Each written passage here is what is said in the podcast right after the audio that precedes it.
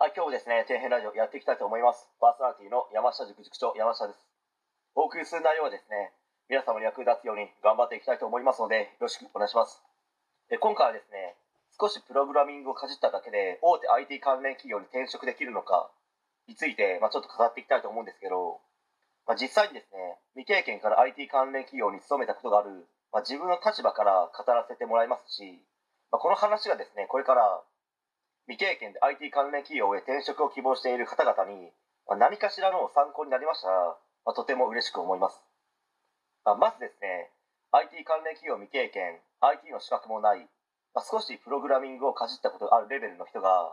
IT 関連企業に転職できるのかと言いますと、ま、少し厳しい言い方になりますけど大手 IT 関連企業への正社員としての転職は99%無理でしょうね、ま、残りの1%の方は難関大学でしかも理系だったり、まあ、そこまでではなくても、まあ、プログラミングを独学で学び、まあ、面接の時にですね実際に自分でスマホのアプリを作ったものをですね成果物としてアピールできたり即戦力でなくても短期間で会社の利益を生んでくれる人材だなと判断されたならば大手 IT 関連企業に正社員として採用される可能性はあると思います。あとは人としての部分やまあ年齢に関してはどこの職種でも基本一緒だと思います。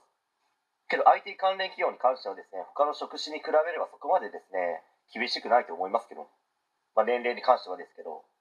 要はその人に何ができるかなのでそれができるのであれば採用はされると思います。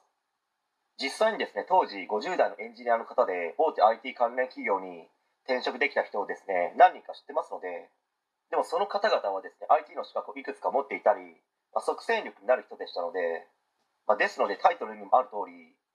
少しプログラミングかじっただけで大手 IT 関連企業に転職できるのかの問いですけど、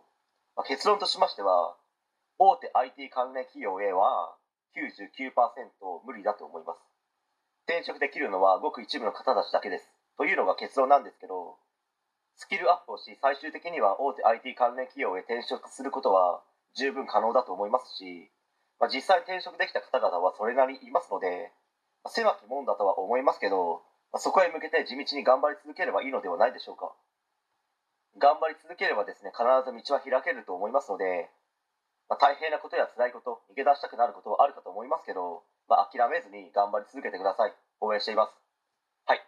えー今回以上になります。ご視聴ありがとうございました。できましたらチャンネル登録の方よろしくお願いします。